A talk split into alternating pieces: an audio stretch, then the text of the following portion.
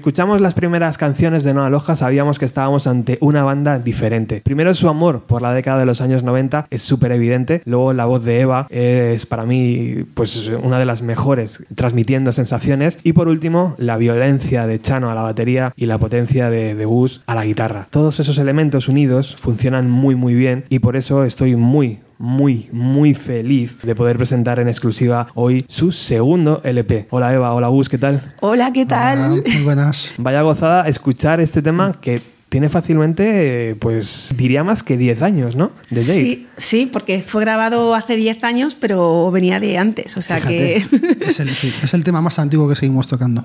Joder. No sé cuántos años tiene. Tiene mucha magia esa canción, ¿eh? Sigue, te- sigue, ¿Sigue moviendo algo por dentro? ¿O es un poco ya como, bueno, qué, qué gusto tocarla? Siempre, siempre gusta tocarla. Sí, Además es como ya te sale un poco sola, la disfrutas a tope, siempre, como que fluye. Hoy nos falta Chano, eh, no Sí. ha podido venir a la entrevista, le mandamos desde aquí un saludo. Primera vez en Subterfuge Radio, ¿no? Sí. Eh, para Sí. ambos y primera vez en Bienvenida a los 90, creo también, Eso ¿no? es. Y encantadísimos. Oye, la primera pregunta, ¿por qué habéis elegido este programa para presentar el disco? Porque somos fans. o sea, no- Yo lo he escuchado, eh, vari- he escuchado varios programas y, me encanta. Los contenidos, la forma de hacerlos y, y todo.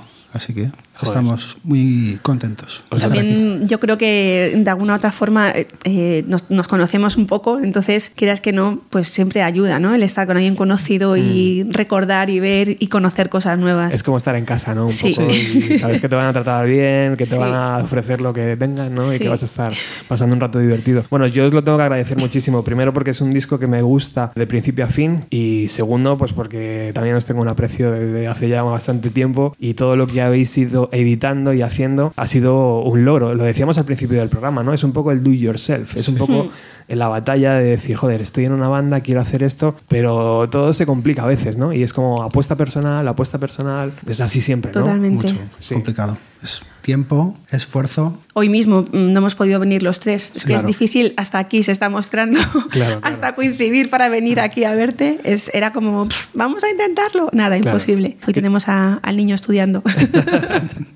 Bueno, ¿qué os parece los estudios de Subterfuge Radio? pues vamos, yo no dejo de mirar para todos los lados. Tienes mil cosas que ver. Es, es fácil distraerse, pero muy acogedor, muy bien, muy chulo. Es un museo. Es un museo totalmente, la gente lo dice igual. Cuando entras a la oficina y ves allí a Vegeta, por ejemplo, ¿no? Es Sí. como decir, bueno, es que claro, eh, no tiene nada que ver con mi trabajo de por la mañana. Aquí tengo a Vegeta, tengo a Goku y un montón de cosas súper chulas. Bueno, hoy vamos a repasar eh, este segundo trabajo, editado 10 años después del primero, ¿verdad? Ahora vamos a hablar un poco sobre esos conciertos que van a venir y quiero que me contéis también pues eh, la grabación, los detalles de la grabación. Vamos a ir canción a canción, ¿vale? Para que el oyente se sitúe, vamos a ir contando todo, vamos a ir poniendo todas las canciones y, y tanto Eva como Gus nos van a contar pues lo que puedan contar, claro, porque a veces no se puede, no se puede contar todo. Se puede, Eh, se puede. Pero yo creo que la primera pregunta pues sería ¿qué ha pasado en estos 10 años? ¿no? Cuando nos metemos en, en el Instagram o cuando nos metemos en el Facebook de una banda o en el Bandcamp y decimos, hostias, un disco, otro disco, otro disco, tanto tiempo después. Se han separado. Algo, algo ha pasado en Sí. medio, ¿no? Algo ha Sí. pasado ahí. ¿Cuál es la vida de No Aloha? No lo sé, la verdad es que son muchos años, pero es que tampoco sabré decirte qué ha pasado. O sea, yo lo que, lo que nunca nos sentimos, nunca, nunca creo que hagamos un final, una gira de despedida. Siempre estamos latentes, ¿no? Podemos estar cuatro o cinco años sin tocar, pero nunca habrá un fin, ¿no? Y realmente es que el tiempo pasa muy deprisa cuando estás ocupado, ¿no? A ver, mm, de por medio ha habido cambios en nosotros, ¿no? De te haces mayor. Entonces, de repente, Chano se va de España, está trabajando fuera un tiempo, luego vuelve, vemos la posibilidad de volver, de repente aparece un hijo, aparece otro hijo. es como, ¿y ahora qué pasa, no? Pero queremos seguir, queremos seguir. Entonces, la lucha esa es lo que ha hecho este disco. Realmente es verdad que nunca habéis estado parados. Habéis, eh, si veis el timeline, no sé, de la banda, siempre ha habido conciertos, ¿no? Siempre ha habido pequeñas Hmm. eh, pildoritas a lo largo de los años. Hubo, hubo una época que Chano estuvo en Inglaterra, que fue un año o dos, no recuerdo ahora Sí. exactamente, pero estuvimos tocando con otras baterías. No llegamos a parar tampoco. Esos fueron cuernos consentidos, ¿no? Sí. Eh, sí. No había otra opción. no hay otra opción, No hay otra claro. opción. ¿Qué batería fue? No sería Juan. eh, de- Con Juan, no, Juan, con Juan tocamos un par de conciertos cuando hubo el, cambio, el primer cambio de formación. Y Pero estuvimos también con Marcos, que es el hermano Sí. de Chano, de Ah. Nous. Y de hecho también estuvimos con Germán eh, una temporada que yo tenía tal tripa que no podía coger un bajo. Entonces dijimos, ahora somos cuatro. Y vino Germán a tocar con nosotros también. Y bueno, un poco así. Sí, también estuvimos con, con un amigo de Seattle, que hicimos algún concierto aquí y allí en Seattle también. Luego sí, luego quiero repasar ese momento también Mm. Sí. en Nueva York. O sea, ha habido momentos, hitos muy importantes en la banda, ¿no? Sí. Rollo tocar con gente muy grande también, ¿no? Luego podemos ir mm, dando algún- alguna pildorita a, la- Vale. a los oyentes que no os tengan controlados. Venga, pero vamos a poner música. Abri- Venga. Abrimos la lata, ¿no? Del disco. Sí. Eh, primera canción. ¿Recordáis el listado? ¿O ha cambiado ya tantas veces que Yo ahora mismo no lo recuerdo, No lo sé, sinceramente. más o menos. Ahí está. Ahí lo. Vale. Lo paso por ahí. Hablarme del primer tema que habéis elegido. Venga, hasta te toca, Gus. Blitz. Sí. Hillbillies. En el arte, aquí aparece una gran jeringuilla goteando sangre. Que el arte entiendo que la has desarrollado tú, Gus, o, Eh, o no. no. ¿No? No, tenemos eh, un compañero mío del Ajá. trabajo, es ilustrador también, y Vale. nos hizo la, nos ha hecho la portada. Ah, ya decía que me sonaba Juan. Mira, Eh, está aquí. sí.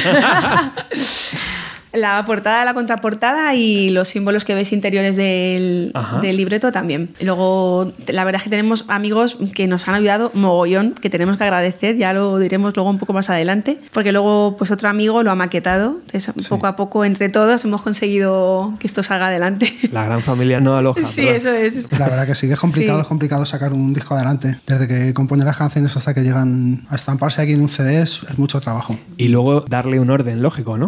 Porque las compones y, y luego tienes que decir, no, esta primera porque el oyente, esta la segunda por esto, ¿no? Sí. Es un poco La eso. verdad es que en este, en este disco no ha habido mucho problema. Yo propuse un orden y, Sí. y la verdad es que a Eva y a Chano les pareció bien. Sí. A mí me sorprendió y dije, bueno, mira, Sí, a la primera.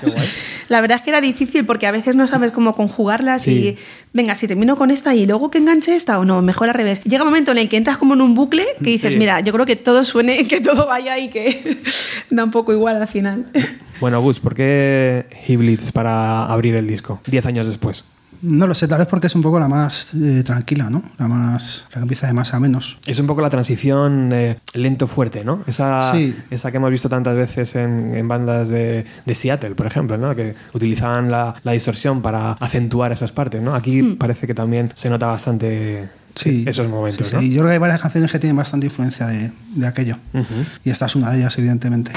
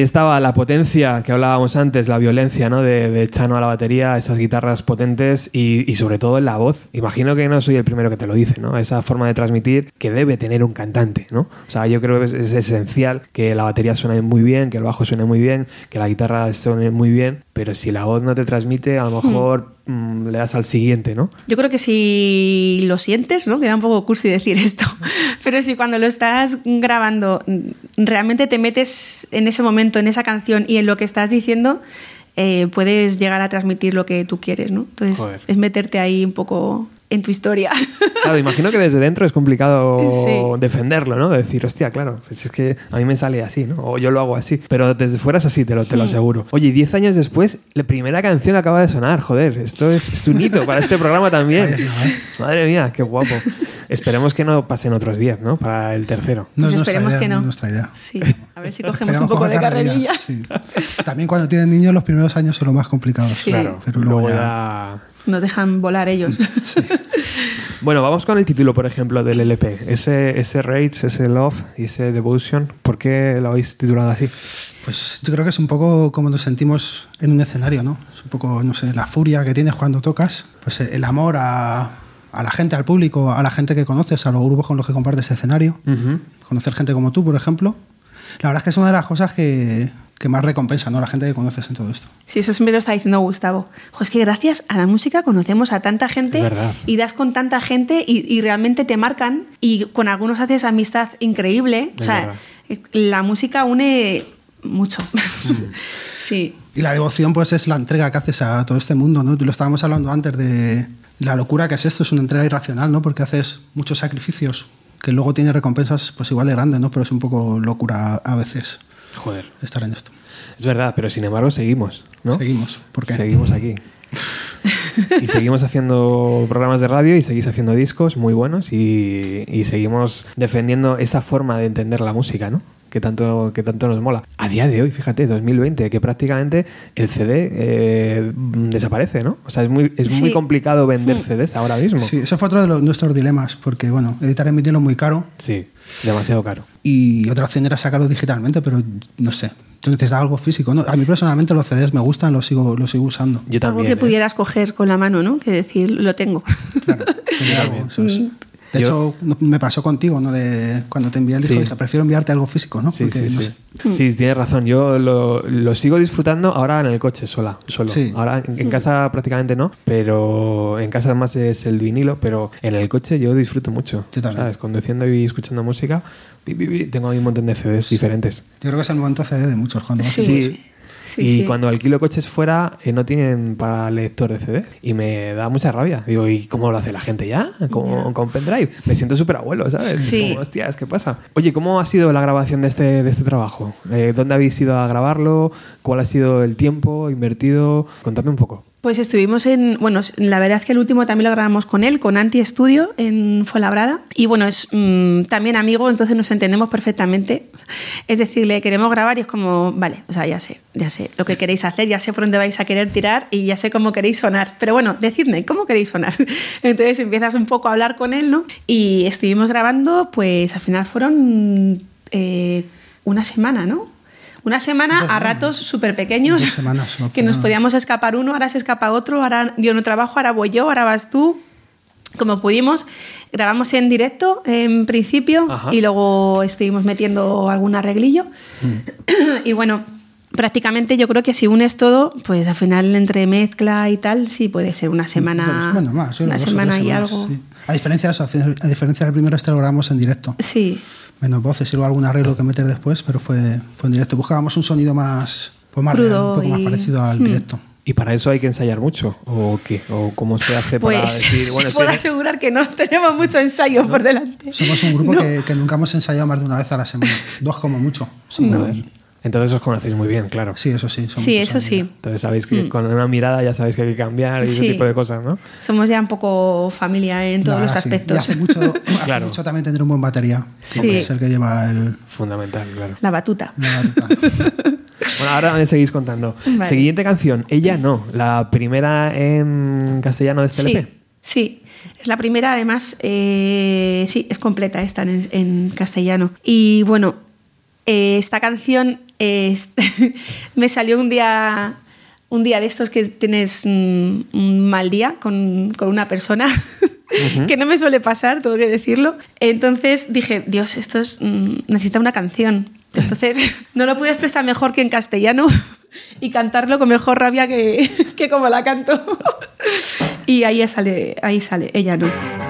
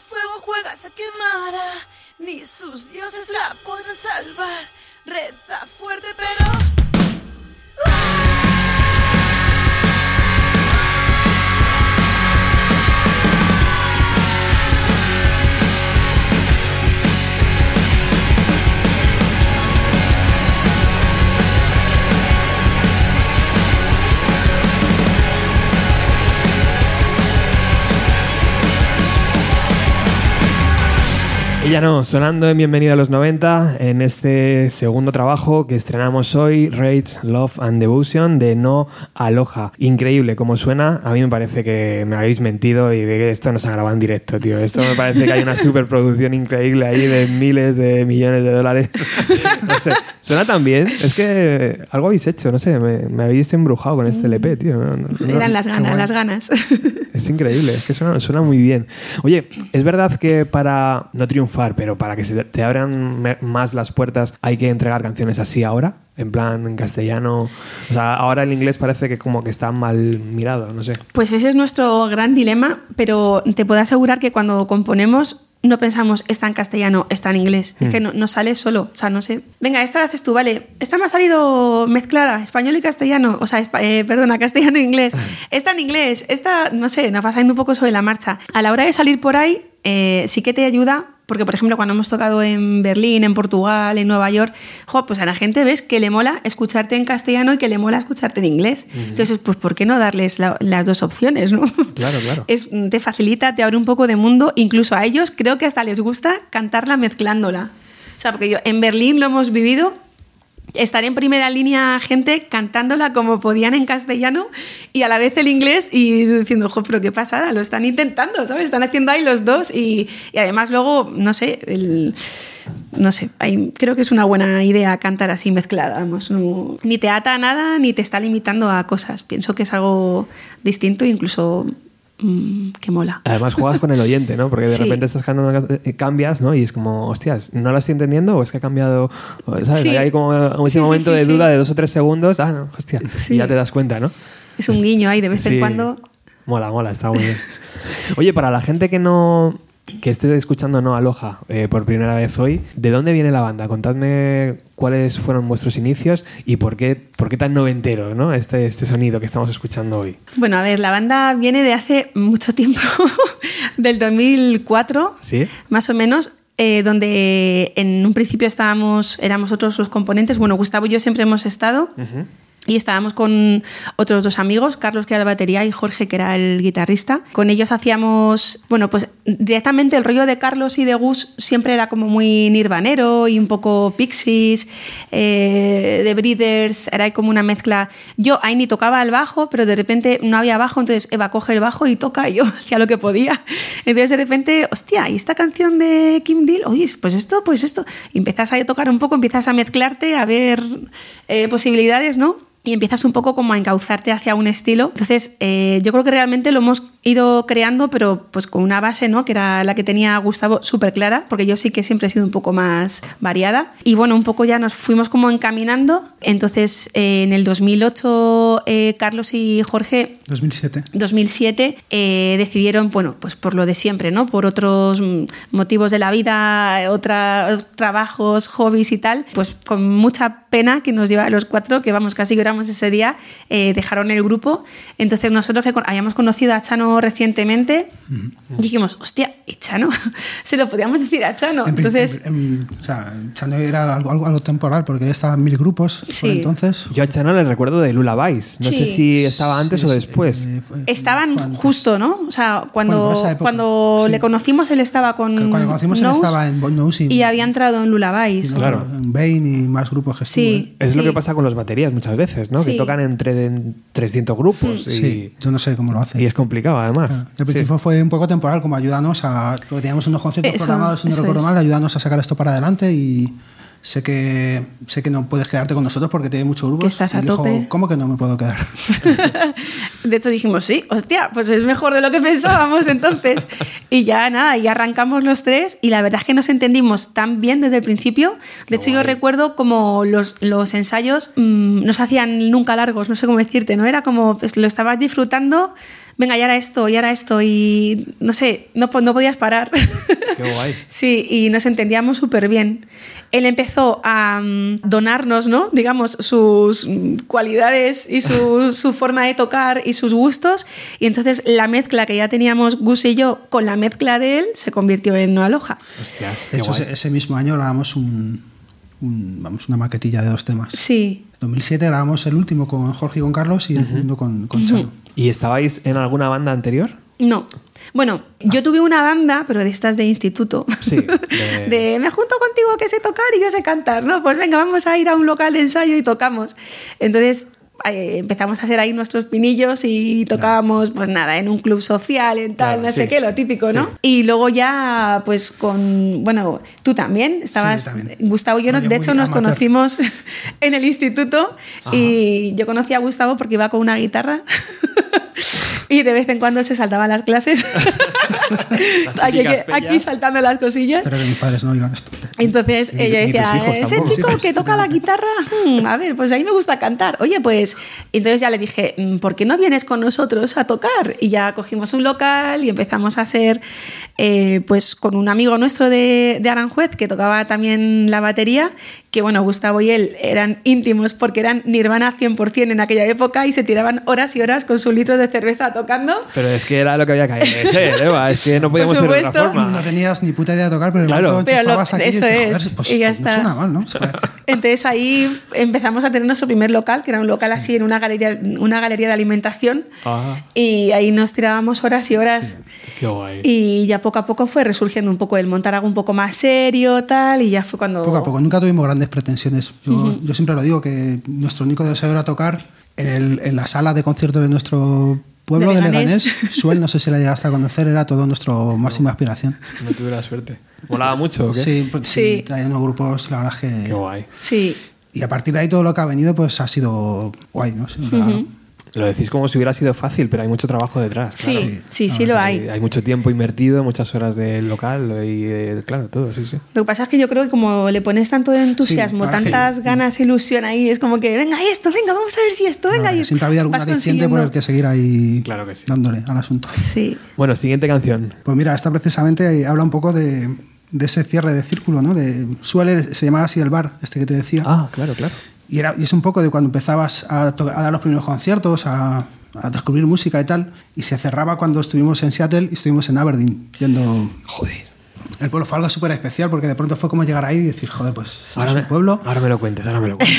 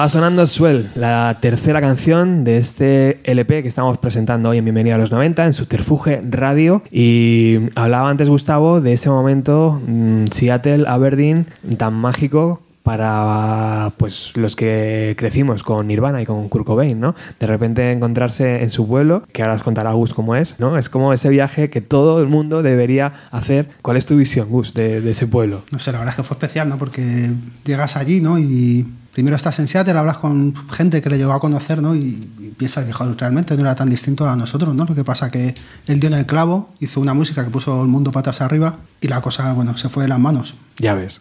Y, y luego ir a su pueblo, pues es un pueblo que está lejos de Seattle, no sé cuánto se tardaba, una o dos horas. Sí, a lo mejor dos orillas. Sí, es un pueblecillo ahí de, pues eso, de pequeñito, Con sus casitas ahí, con sus ¿verdad? casitas ahí desperdigadas. Y el río y el, el, el puente del río Huesca es un sitio verdad, muy especial, ¿no? Parece mentira que empezara todo ahí, ¿no? Además, yo recuerdo llegar y bajarnos del coche y escuchar el clink, clink, clink, este así que están colgándose una ventana. Ajá.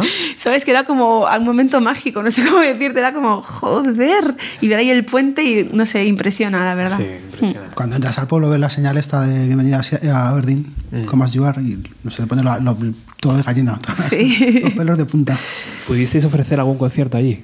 Sí, Sí. ¿Y qué tal la sensación? increíble. O sea, es que es una historia un poco. Bueno, todo empezó porque cuando ya yo nos casamos, dec- decidimos hacer un viaje para celebrar por Estados Unidos, ¿no? Y un tiempo atrás, pues una persona de Seattle nos escribió: Yo os he descubierto, no sé qué, me encanta vuestro, vuestra música. O sea, un tío de allí, sin ninguna relación, o si Nada. os escribió Sin ninguna relación. y dijo que os molaba, que, joder, Sí. Qué punto, macho. Por aquel entonces creo que vivía en Boston y luego él se mudó a Seattle, ¿no? Y entonces cuando íbamos para allá le, dije, "Ay, va, pues, pues le voy a escribir, ¿no? Igual podemos tomar algo con él y conocernos y tal. Y le escribí y le dije, vamos para allá, mm, quedamos un día para tomar algo, claro, claro que sí. Y la, la conversación fue avanzando hasta que salió de tocar juntos. Allí montaron un concierto ahí con 8 Toma. o 10 temas que tocamos. El Isaac aparece ahí también. Ah, sí, en, la en las foto. fotos. Sí. A ver, a ver.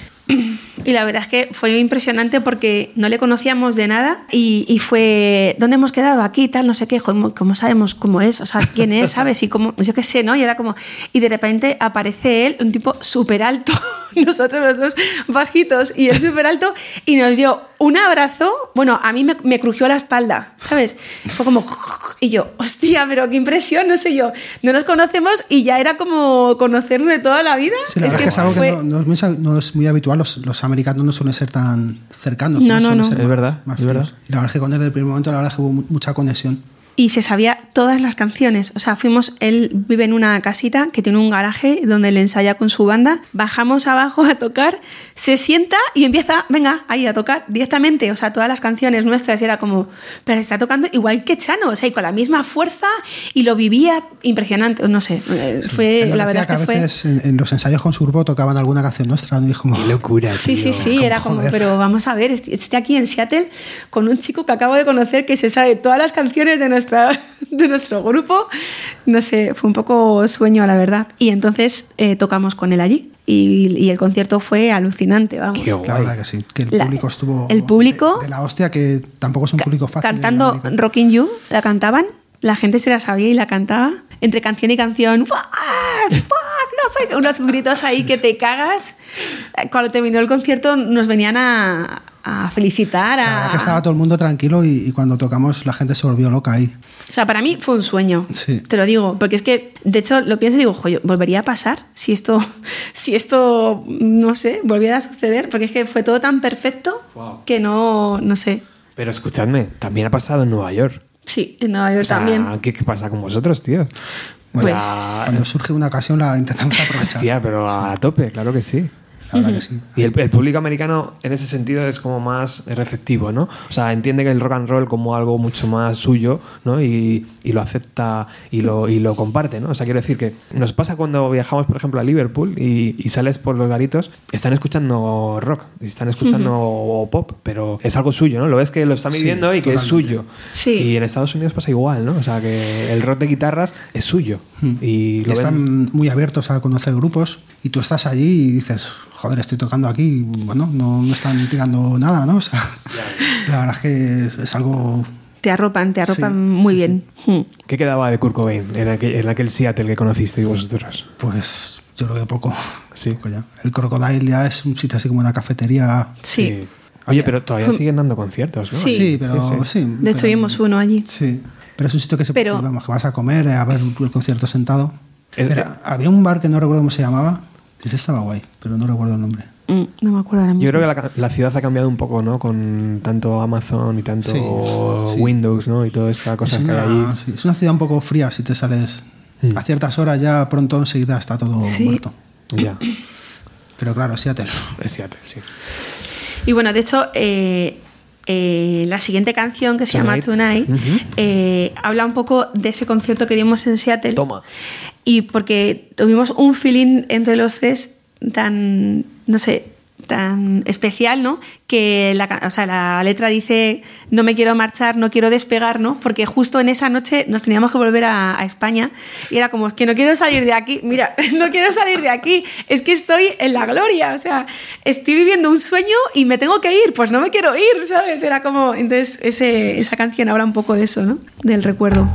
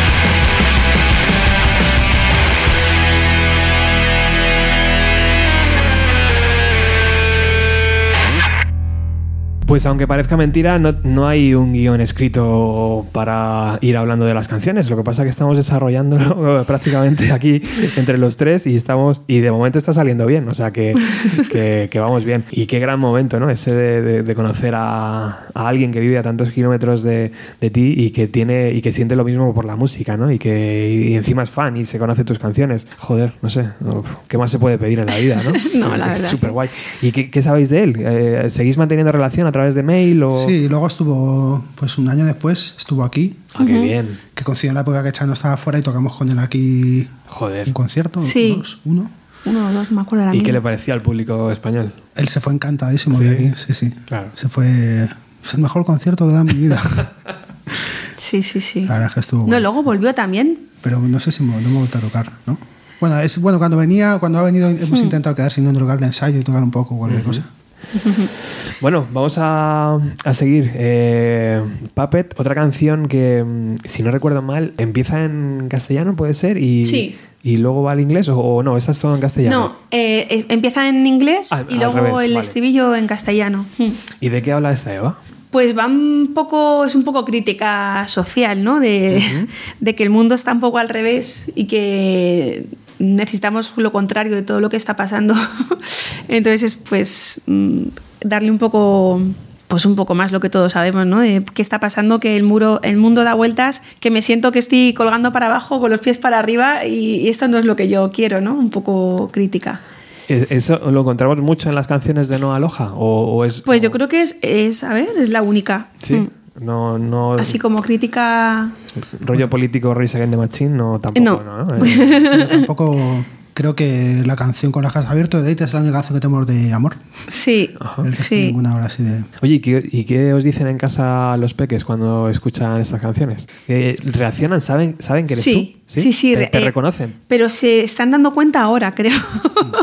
sí, porque hasta ahora, de hecho, tenemos muchos amigos que es como, jo, pero llevarles a tocar, llevarles a que aprendan tal. Y yo, pues, pues ya lo elegirán ellos cuando sean mayores. Nunca les hemos metido en la cabeza que les guste la música, ni que toquen algo, ni nada. Entonces, eh, es como eh, dejarles fluir un poco y es como que ahora que también Edgar, el mayor, tiene seis años y empieza a tener un poco más conocimiento de todo. Se fija más en a ver la guitarra cómo suena, a ver la batería cómo suena. Ahí estás cantando tú, mamá, y tal. Entonces, y pero de repente nos ha sorprendido la pequeña que tiene tres años y de repente eh, un día en el coche empezó a cantar Tuna- a cantar Tunay, ¿no? Y la entonaba perfectamente. Y dijimos, hostias, entonces ¿qué pasa? No es, ¿sabes? Es más de lo que pensábamos nosotros, que está Claro, ahí súper pendiente la tía. Entonces sí que están un poco ahí. Lo de que son esponjas es verdad. Sí, ¿no? sí, O sea, totalmente. Están en todo el Mm. rato Sí, sí, recibiendo sí. información, ¿no? Sí, sí, sí. Bueno, vamos con ese mundo del revés y ahora me seguís contando. Vale.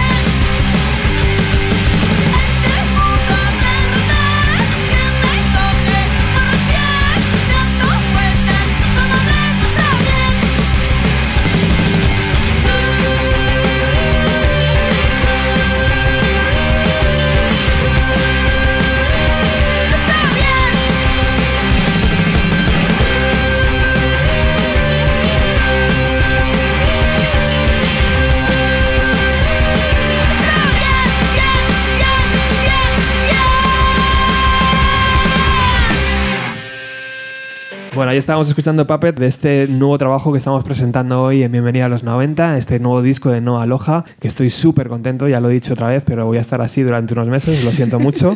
Eh, eh, vamos a recordar las fechas de concierto, que si mis apuntes no me fallan, de momento hay dos, ¿no, chicos? Eh, Sí. Dos publicados, que son el día 28 de febrero en la sala Burley, junto a, a Látigo Mantra, que, que el otro día estuvo por aquí el amigo Armán y, y también puso Noah Aloha, y la banda Kugo, que bueno, que pinta espectacular. No solo es un concierto, sino que ese mismo 28 de febrero va a ser la presentación del disco, ¿no? Ya oficial, donde se va a poder escuchar en, en plataformas, donde se va a poder comprar, imagino, el día Sí. Sí. el del concierto. Expectaciones, ¿no? A tope, ¿no? Imagino. Totalmente. Tenemos, bueno, ese día sale a la venta el CD, vamos a sacarlo también en, en una memoria USB para la gente moderna. Muy bien.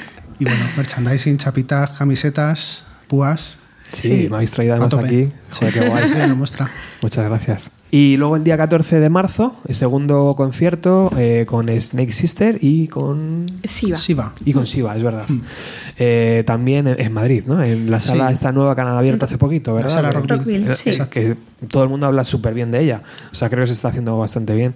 Los dueños no los conozco, pero creo que lo están haciendo La bastante bien. sí. Así que de momento esos dos conciertos, el 28 de febrero, el día de la presentación del LP, o sea que ese es el, el guapo, el que hay que estar sí o sí, y luego, pues si no tenéis oportunidad, el día 14 de marzo, también con dos, con dos bandazas impresionantes. Todos un poco en la onda, ¿no? Snake Sister también Sí. son muy Sí, noventeros. también pueden venir a los dos conciertos. Que repitan. Efectivamente. Yo voy a ir a los dos. Genial. Ahí lo dejo. ¿vale? Perfecto.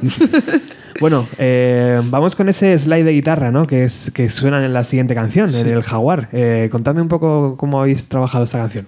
Pues bueno, todo va surgiendo. Te pones a grabar. eh, es- es- yo creo que es. Bueno, Hiblis también tiene alguna guitarra acústica, pero ahora mira que metemos alguna guitarra acústica que nunca, nunca la habíamos hecho. Y bueno, la verdad es que fue, fue divertida de grabar por el tema de slides, la, la guitarra acústica. Debe ser que me estoy haciendo mayor ya que empieza a hacer cosas. Ahora, ahora empezarás a votar a Vox y ese tipo de cosas. ¿no? No. Sí, sí, sí. No, Nos pasa a todos, no pasa nada. Y, y otra, que y otra canción ¿no? que, que mezcla el, el inglés con el, con el castellano. Sí. según veo aquí en la letra. Sí. No, no recordaba que fuera así, la verdad. Pero sí, la mezcla. Y oye, ¿y esta garra? ¿Ahí esta ilustración? Bueno, habría que preguntarle a él, claro. ¿no? Sí, Claro. bueno, eh, realmente nos- le dimos un poco, un poco pautas ¿no? de lo que trataba cada canción para darle un poco ahí Ajá. el símbolo. Guay, mola. Eh, pero bueno, realmente el jaguar habla del, de pues como de, del estrés, ¿no? De la ansiedad que tenemos día a día, de cómo tienes que ir corriendo a todos los lados y notas como que algo te persigue constantemente y es el tiempo, ¿no? Que no tienes tiempo de nada y notas como una garra detrás de ti que te quiere agarrar y tú no quieres y sigues y sigues y es un poco esa ansiedad lo que sí. ¿Qué me vais a decir vosotros que habéis venido en coche hasta aquí? ¿no? O sea, simplemente ya eso es un mérito increíble para una ciudad como Madrid. Bueno, vamos a escuchar la canción.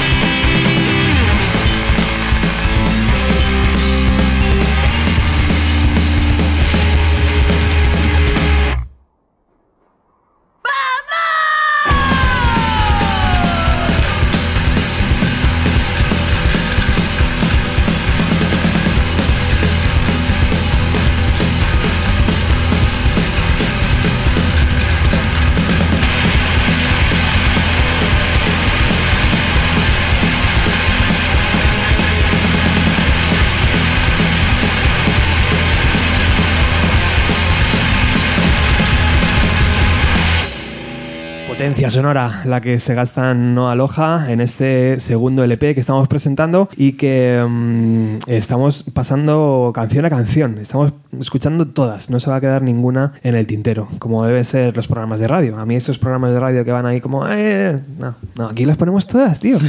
Aquí las ponemos todas y ya está. Y te vas a comprar el CD seguro, además. Oye, eh, escuchando el Jaguar, tengo que hablar de guitarras. ¿Cuál es tu guitarra favorita, Gus? No será la Jaguar. Era la Jaguar. Era la Jaguar. Sí, hasta que conocí a Jam Master.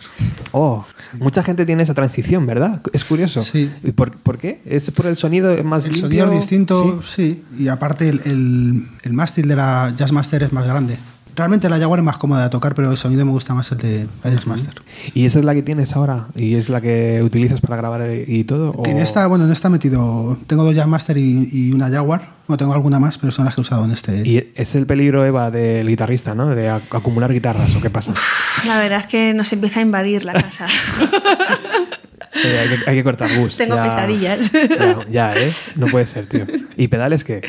Y pedales otros cuantos también. Otros cuantos, ¿no? Sí. ¿Hay alguno especial que utilices siempre para esta, por ejemplo, para esa distorsión que escuchamos? Sí, o- la verdad es que desde que, desde, desde que descubrí el Turbo Rat es el que, es el que uso. Ajá. Las overdrive van cambiando más, pero mi distorsión es esa. Bien, bien. Antes hablábamos de los inicios. Hay que recordar también, pues, eh, aquel concurso ¿no? de maquetas eh, de esta radio amiga, Radio Utopía, ¿no? Que ganasteis eh, 2009, puede ser, 2007. Eh, fue en la transición Estaba- de... No ah, estaba fue- Chano fue el todavía. último concierto que dimos con Fue el último formación. concierto con ellos, sí. Pues 2007 tuvo que ser. ¿Y cómo están los medios ahora? Por ejemplo, eh, ¿sonará este LP en Radio 3? Pues- Lo vais a intentar, claro, pero ¿se, Se puede? intentará. Ahora tenemos que hacer de todo, hasta la promoción nosotros. Estamos... Veremos qué podemos. Nos lo estamos guisando todos solos. y esto- nos falta un poco de tiempo para todo, la verdad. No, la parte buena es que hay veces que cuando hablas con, con gente ¿no? de, de medios y tal, por lo menos te recuerdan, ¿no? Claro, ya eres, ya eres una marca reconocida. Sí. O sea, eso es verdad. Sí, nos han llegado a preguntar, pero los no aloja, los no aloja de siempre. ¿Sabes? Como, pero sois No, vosotros. Eso, eso- eso hace ilusión. Sí, es como, hostia, pues sí, nosotros. Hay mucha gente que contrata a una empresa ¿no? y que se dedica a que le lleven Sí. un poco la, la prensa ¿no? Sí. y que le abran puertas en determinadas No sé. emisoras y tal. Yo, sé- yo respeto todo, pero no sé, soy un poco reacio a esto. No te mola. Mm, No lo sé. Bueno, es un poco invertir en Sí, tiempo. es un ¿no? poco. Y- Sí. es pagar porque haya algún trabajo, está Sí, claro. Pero sí, no sí, sé. sí. La verdad es que siempre hemos estado un poco a nuestro aire. ¿Y cómo veis los medios ahora? ¿Seguís escuchando, seguís consumiendo radio? ¿O, o cómo, qué suena en casa, por ejemplo? Eh, aparte de música, pero ¿tenéis algún programa favorito? La verdad es que no mucho, no escuchaba mucho la radio. Fíjate. A ver, yo cuando más la escucho es en el coche. Ha cambiado, cuando voy al trabajo, que ahora voy en coche, porque hace tiempo que no iba en coche. la verdad es que, Eh, Ahí pincho, ¿no? Ahí voy un poco haciendo mi zapping. ¿Y de, ¿Y de podcast, por ejemplo, consumís o tampoco sois usuarios de decir... Pues. El tuyo, la verdad, es. Ese no vale, lo que- Gus, porque va a quedar mal. Sí, va a parecer que se apuesta. Es, es así, es así. Y la verdad es que tienes tan poco tiempo que a veces directamente pues tiras tú de Claro. música que quieres oír. Sí, Ya. pinchas tú. Mm. ¿Y de emisoras de fuera? Por ejemplo, la KSP de Sí, Seattle, todo sí, ese esa, tipo de bueno, cosas. o sea, mola, ¿no? La consumo más en, vamos, en YouTube, como Claro. mucha gente entiendo. Eso es. Que me parece un formato, me encanta. Sí, joder. Algún día será de aquí, ¿no? Joder, pues Alguien sí. lo tendrá que hacer aquí, digo yo. Pues sí. Porque mola Esperemos que muchísimo. sí. La verdad que sí. A ver si Carlos nos escucha. Eh, Que dé lugar, por favor. vamos con el siguiente tema. Tengo un puñal. Ah, no, espera. Yo te decía esto porque estaba aquí vi- viendo eh, la, la maqueta del 2007, esa Drawing the Fish. Lo digo bien, ¿no? Sí, Sí. Darwin Dices. Que tengo en casa todavía. Toma ya. Que en algún momento me la daríais, imagino. Y mm, de Skinny, Sí. eh, del, el álbum del, del 2010. Se va a juntar, imagino, el catálogo de 2007-2010 con el del 2020, ¿no? Va a haber el próximo concierto, el de 28, va a haber una mezcla de canciones Sí. nuevas, canciones antiguas, ¿no? Y va, va a molar mucho, ¿no? Hombre, eh, la verdad es que lo estoy haciendo un poco el orden de las canciones para este concierto. Era como, ¿cómo podemos mm, jugar con ellas ¿no? Claro. para presentar este disco, pero que no se olviden Claro, mm, claro. de lo que fuimos, ¿no? o sea, de, lo que, de dónde viene, ¿no? El anterior. Y empezamos un poco a hacer ahí un poco de mix y yo creo que, que va a estar bien. Sí, aparte tenemos un problema eterno que nuestras canciones duran muy poco, entonces creo que el día Dos 28 minutos. vamos a tocar como 21 canciones. Y además la gente que vaya al 28 va de cero, ¿no? Excepto amigos que ya han escuchado ya el trabajo. No, no, todo el mundo va de cero, claro. Joder, fíjate. O sea, que las antiguas, claro, la- las van a bailar, las nuevas van a, Claro, van a claro. estar ahí como, ay, no me las esa, sé es, todavía. esa es la historia que yo decía, jo, necesitamos realmente mezclarlas con el anterior para que la gente lo sienta, lo viva un poco más, ¿no? Cuando tú conoces una canción te vienes más arriba. Exacto. Entonces no podemos poner todo nuevo, Claro. hay que ir haciendo un poco ahí mezcla, ¿no? Un mezclun ahí de todo junto Esperemos para... que oigan este programa y vayan preparados. Oye, Para pues sí, reavivarles. claro, claro. A ver, a ver, a ver si, si son capaces de encontrarlo. Venga, pues vamos a escuchar Tengo un puñal. ¿De qué habla esta canción, chicos? Joder, pues si hay una, si hay una complicada de explicar de qué va, eh, de qué va es esta. Es esta, hay, ¿verdad? hay letras que te surgen así, que no sé. Esta es toda en sensaciones, castellano sentimientos y simplemente salen las frases y las pones y ya está. Y esta, además, esta letra la inventaste tú, así que la explicara tú. Pa- pa- parece un poco agresiva, ¿no? Ya Sí. simple con el título parece un puñetazo. De decir, Sí. a ver, cuidado. Eso es, es un poco un ataque de rabia, ¿no? Un, de ira, para cuando te quieres desahogar, pues un poco eso.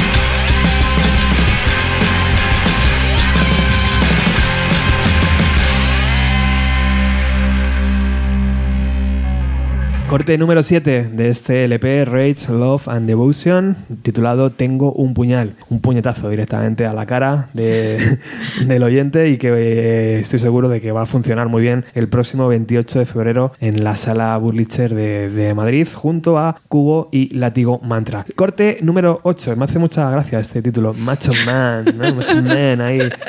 Eh, ¿cómo- de, qué- de qué habla este, este señor bigote que tenemos aquí?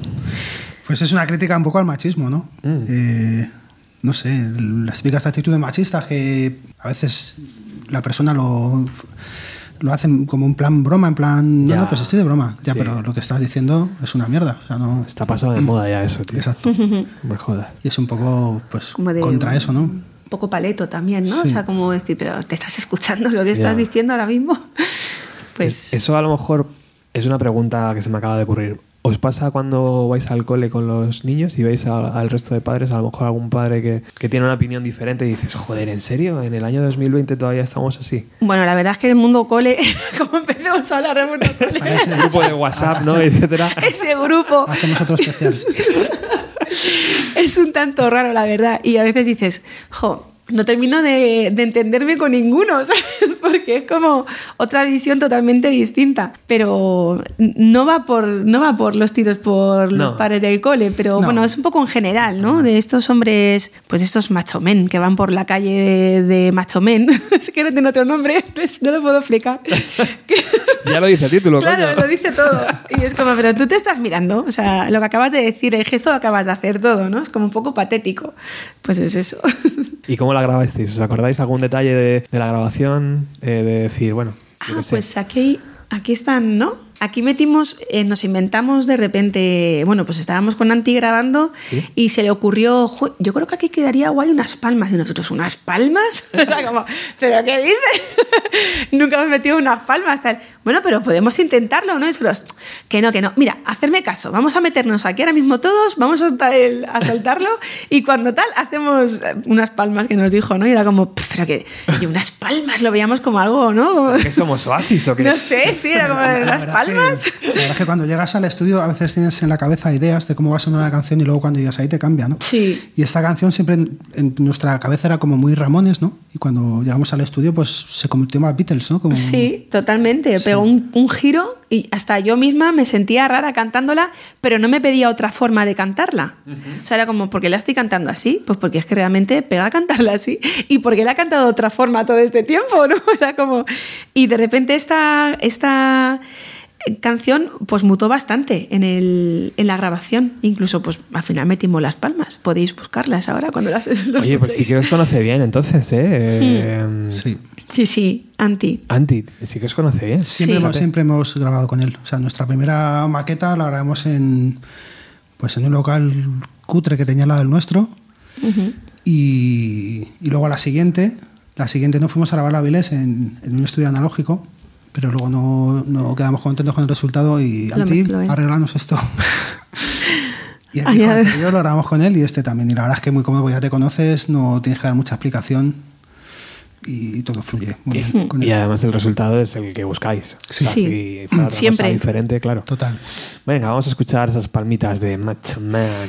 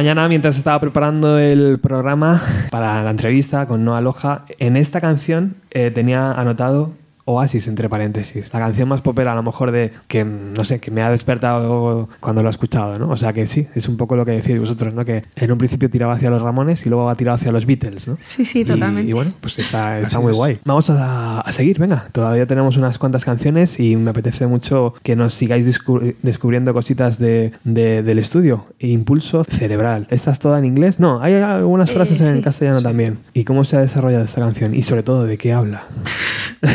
Esta la verdad es que es un poco locura porque era un día de estos que recibes muchas noticias buenas Ajá. y, a ver, realmente lo que voy a decir, mm, no intentéis hacerlo, ¿vale? Pero íbamos en el coche y le dije a Gustavo, "Jo, es que tengo tanta ilusión que me estamparía contra la, contra la, contra la pared, A ver, un ¿no? momento, Eva, ¿qué ha pasado aquí? Explica, explícalo. Y dice, ¿pero qué dices? Y no sé, era como que no podía transmitir de otra forma que, que coger velocidad y chocarme, ¿sabes? Contra algo. Entonces es el impulso cerebral, ¿no? Es como una sensación que te hace vibrar en un momento, ¿no? Cuando estás súper emocionado por algo. Y, y Eso bueno, se esa llama canción... pogo, creo que se llama pogo, ¿no? Cuando en los Sí, conciertos la gente... "Venga, también. venga". y habla un poco de eso la canción. La Ajá. verdad es que es un poco. Pues eso habla de locura y ansiedad, ¿no? Un poco ahí. Pues que te sientes un poco loco en tu cabeza y es como, ojo, tengo toda la vez. Estaba súper angustiada, pero de repente todo va bien, entonces me quiero estampar contra algo. ¿no? Es como. Y rápidamente, por favor. Oye, ya que no está Chano, eh, contadme un poco cómo ha sido su labor eh, en la batería. ¿Cómo lo habéis visto? Eh. A nosotros nos parece estupendo. o Como sea, una máquina, hecho, ya lo sé, claro. Siempre hemos dicho que es un batería estupendo y que nos aguantamos todos mutuamente. porque, vamos, él nos aguanta a nosotros porque a veces como, Chano, tal, y él, joder, que no, que esto es así, porque Chano es muy, muy puntilloso, ¿no? Él tiene muy claro lo que quiere y tiene muy claro cómo quiere sonar. Entonces, hay veces que a lo mejor Gustavo y yo, que somos un poco menos detallistas, ¿no? Musicalmente, mm, como que flojeamos un poco y él nos, nos, ¿no? nos pone rectos. Es como, no, a ver, esto es así. Y es como, Claro, pone, ahí, pone ahí siempre su, su puntillita Tener, al tener final. un grupo es como una relación de Sí. pareja, ¿no? Y- Total. Y, cada uno aquí pone su parte, ¿no? Y él, él tiene la facilidad de, cuando escucha la canción por primera vez, ya clava prácticamente la batería. O luego le da vueltas y vueltas a la batería hasta que. le- A ver, le solemos, encuentra. la verdad es que solemos componer, menos alguna que ha salido en casa, solemos componer a la vez Ah, en el local. vale, o o sea sea, que no- improvisamos los tres juntos. Entonces, uno empieza a hacer algún ritmo con la guitarra o algo, eh, yo empiezo a tararear na, na, na, algo por encima y Chano de repente ya paf, coge la batería y ¿no? empieza ahí a, a improvisar. Entonces, vamos como todos a una siempre. Sí, la verdad es que en eso nos entendemos, la verdad es que muy bien. O sea, somos una, vuelvo a decirlo, una mini familia. Nos queremos y nos odiamos a la vez. Eso está muy bien. Las, las cartas sobre la mesa, ¿no? Sí. Siempre. Bueno, vamos a escuchar este, este, esta forma de estamparse que tiene. que tiene.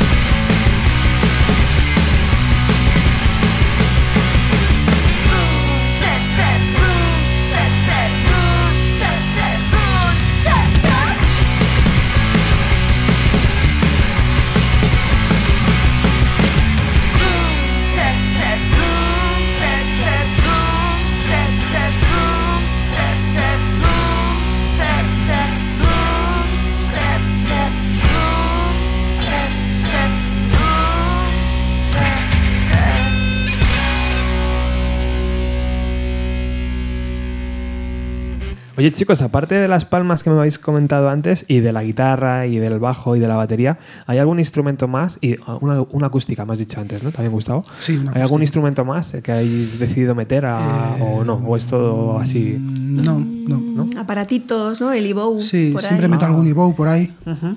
que bueno, en las siguientes canciones está. Y, y poco más, la verdad. Eh, como habéis trabajado tanto la escena underground, ¿qué grupos tenéis como favoritos ahora? De decir, eh, joder, estos chicos lo, está- lo están haciendo muy bien y, y, pues no sé, comentando o descubrirnos a- alguna banda que conozcáis y que a lo mejor no esté sonando en la radio y que, y que digas, joder, estos merecen la pena, lo están haciendo muy bien.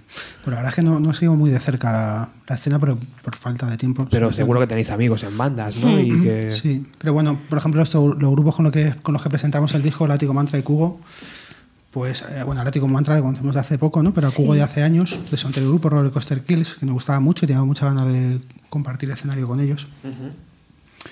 Y no lo sé, tenemos también amigos de tiempo atrás, como Las Furias, que también Ah, sí. nos han inspirado mucho también en forma de ver este mundo también, este mundo de la música y. Y nos seguimos contando y apoyando Sí. desde, desde aquí, desde allí. y esperamos volver a tocar con ellas pronto. Pronto, además. Sí. Qué guay. ¿Y de bandas internacionales? Y de bandas internacionales, no lo sé. ¿Alguna novedad Eh, reciente que habéis mm. descubierto y decir, eh, joder, estos molan?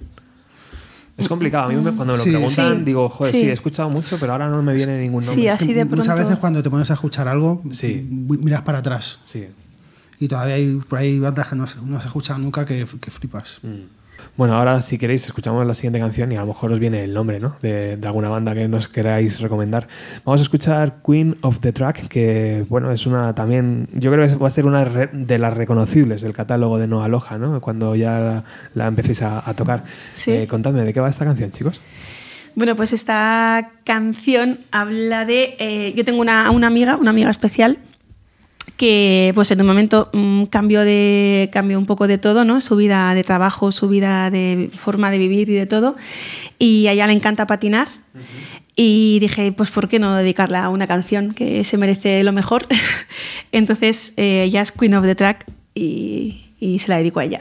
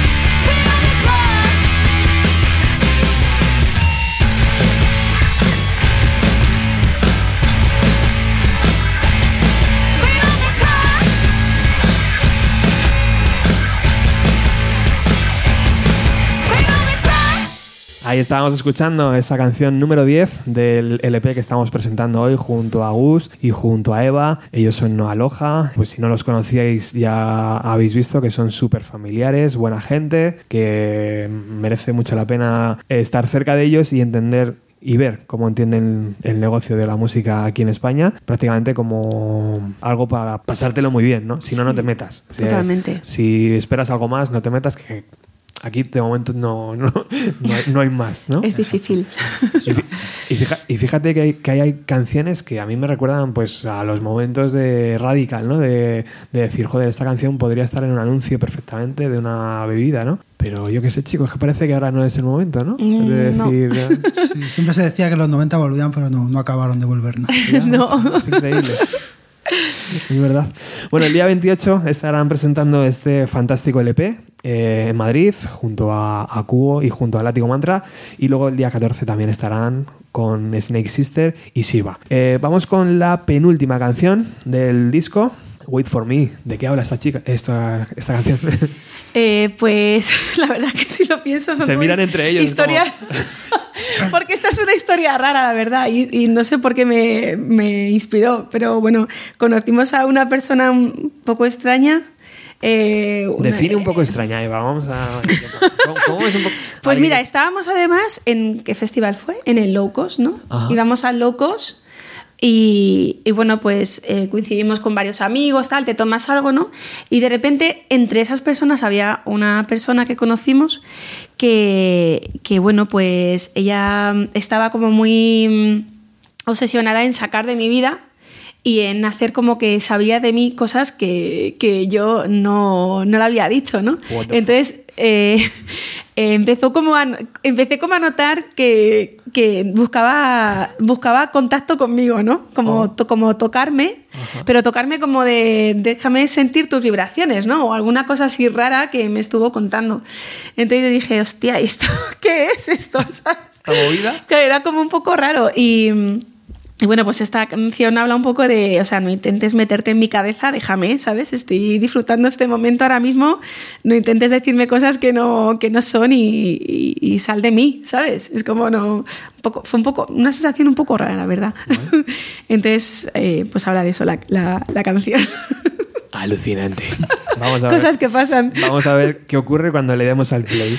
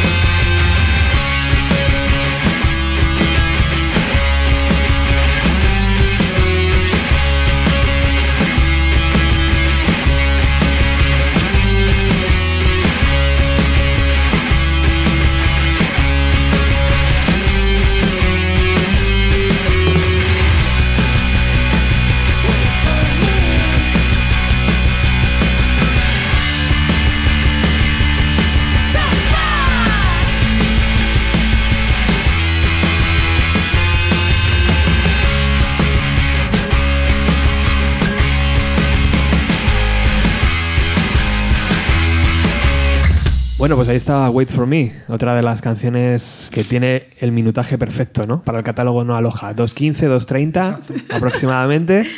Y pim pam, ahí es como me gusta la música, ¿no? Desarrollarla. La verdad que sí, cuando nos sale una canción más larga es como decimos, joder, ¿qué ha pasado? ¿Por qué, ¿por qué dura E tres incluso minutos? decimos ¿Está "Qué movida? coñazo".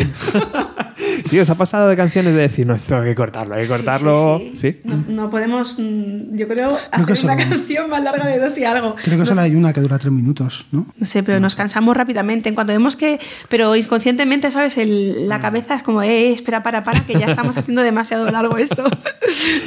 Oye, esta, estos chicos tan majos que aparecen aquí en, en las fotos, ¿quiénes son? ¿Son todos eh, Todo- gente, relacionada con el disco? o- Todos han tocado en Aloha en algún momento. Ah, todos han tocado en una loja. Sí, Joder, pues- pues, un montón, ¿eh? Sí, Sí, sí, sí. lo que me te he ido contando, ¿no? Eh, quien empezaron con nosotros, Ajá. eh, cuando se fueron eh, empezó Chano, pero si Chano no podía, pues a lo mejor tocó Juan.